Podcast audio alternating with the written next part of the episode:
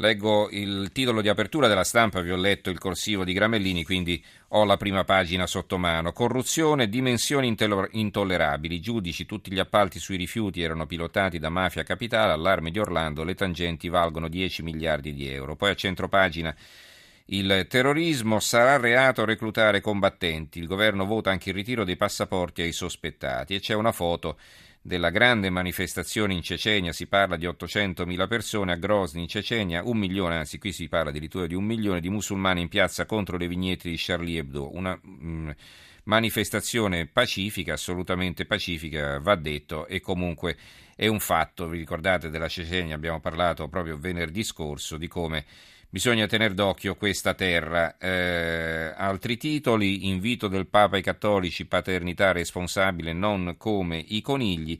E poi la politica ha un titolino piccolo, un, una sola colonna, democratici, resa dei conti sull'Italicum, Renzi, la minoranza non è un partito nel partito e oggi vede Berlusconi. E Cofferati, oggi porto le carte in procura, il verbale del Collegio dei Garanti, c'erano minacce e voti pagati. Qualche altro titolo prima di chiudere. Italia Oggi, colpo al Made in Italy, abolito l'obbligo di indicare lo stabilimento sull'etichetta. In pratica eh, l'Italia ha recepito una direttiva europea e quindi non sarà più obbligatorio indicare sulle etichette dei prodotti alimentari lo stabilimento della produzione con tanto di nazionalità e indirizzo che era stata introdotta questa norma in Italia appunto 23 anni fa proprio per tutelare il Made in Italy. Questa viene definita una catastrofe per migliaia di aziende avvenuta per inerzia del governo anche i tre precedenti hanno fatto poco. Eh, il manifesto invece apriva a centropagina con una fotonotizia intitolata A fondo monetario. Si vede una manifestazione in Grecia sotto il Partenone. A cinque giorni dal voto greco, 12 sondaggi danno a vincente Siriza, ma l'Unione Europea, il Fondo Monetario Internazionale, Juncker e Lagarde avvertono Tsipras. Chiunque vinca le elezioni, i debiti si pagano. E in Spagna cresce l'alternativa di Podemos e un altro partito eh, simile a Siriza eh, che pende a sinistra. Il foglio. Qui Siriza abbiamo un piano, idee radicali sul debito greco, meno austerity, ma un sorprendente no a nuovo deficit e lotta dura alle oligarchie per rilanciare Atene. Siamo diventati maturi, dice il capo economista scapigliato Milios. L'apertura del tempo, spendiamo 41 milioni per 1931 famiglie, il dossier Sconvolgenti i dati della prefettura sull'emergenza abitativa a Roma, un mare di soldi alle cooperative per alloggi fatiscenti in residence da terzo mondo. Il giorno eh, riporta una notizia che arriva dall'Argentina. Sono pochi i giornali che la riprendono, ma è molto importante. Noi l'avremmo voluta trattare questa sera, ma non ci siamo riusciti. Vediamo se lo potremo fare domani. E eh, muore un giudice ombre sulla Kirchner, spy story a Buenos Aires. Questo giudice è stato trovato morto domenica e lunedì sarebbe dovuto andare in Parlamento con il suo dossier sull'attentato che eh, diversi anni fa colpì eh, un'associazione ebraica causando decine di vittime. I responsabili eh, individuati dalla polizia all'epoca erano di origine iraniana e sembra che la Kirchner abbia insabbiato tutto per poter in cambio a continuare a intrattenere affari con l'Iran. Questa eh, vicenda era stata portata alla luce da questo magistrato e che però non avrà la possibilità di concludere la sua inchiesta perché appunto è stato ritrovato morto eh, in vasca da bagno eh, con un colpo di pistola alla tempia, un suicidio si dice, ma insomma non aveva certo motivo di suicidarsi.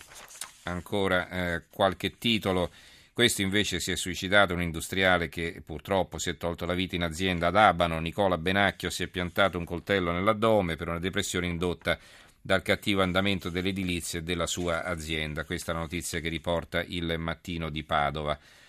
Eh, Romano De Zerino, il giornale di Vicenza, botte al tabaccaio, poi raid in un negozio, subito liberi i delinquenti. E insomma, quindi come vediamo non, è, non sono solo le misure antiterrorismo che andrebbero un po' registrate. E la nuova di Venezia, tradito dal selfie con un'altra, gita clandestina a Venezia e nozze in fumo, foto su Facebook, scattata a Venezia e la moglie lo lascia. Il piccolo di Trieste, il Friuli Venezia Giulia alza il gomito, l'alcol è un rischio per uno su tre. Per essere una piccola locomotiva economica del nord Italia, eh, noi del Friuli Venezia Giulia siamo piuttosto sedentari, spesso in sovrappeso e tendiamo pure ad alzare il gomito, quasi un residente su tre è considerato a rischio per l'uso eccessivo di alcol. Insomma, sicuramente un brutto primato. E concludiamo con eh, questo corsivo del secolo XIX, Me la rido nel giorno più triste di Giuliano Galletta. Qual è questo giorno più triste? È il terzo lunedì gennaio, secondo uno scienziatone, si fa per dire, inglese. Autorevoli algoritmi hanno stabilito che ieri era stata la giornata più triste dell'anno, altrimenti detta Blue Monday. Se eravate tristi, quindi tutto normale. Il problema nasce se eravate allegri. In tal caso, infatti, la vostra fiducia negli algoritmi potrebbe incominciare a vacillare. Dubitare degli algoritmi oggi è un po' come dubitare dell'esistenza di Dio nel Medioevo, possibile ma rischioso.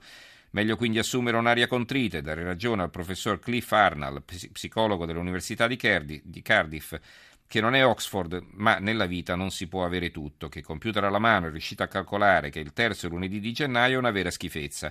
A decidere tale deprimente situazione una serie di sfortunate coincidenze, meteo, debiti accumulati per i regali di Natale, calo di motivazione e crescente necessità di darsi da fare. Pare però che in Gran Bretagna non ci scherzino troppo su, visto che hanno calcolato che proprio in questi giorni aumenta sensibilmente l'assenteismo.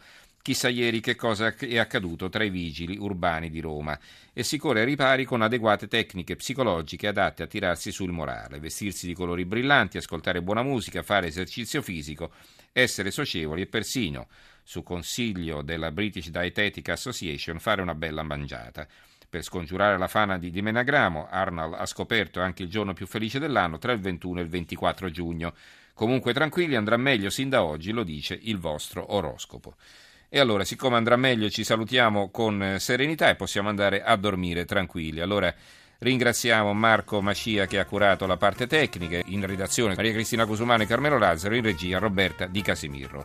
Il nostro sito è www.trapochinedicola.rai.it, invece l'indirizzo di posta elettronica è trapochiinedicola.chiocciolarai.it. Grazie a tutti per averci seguito e buonanotte.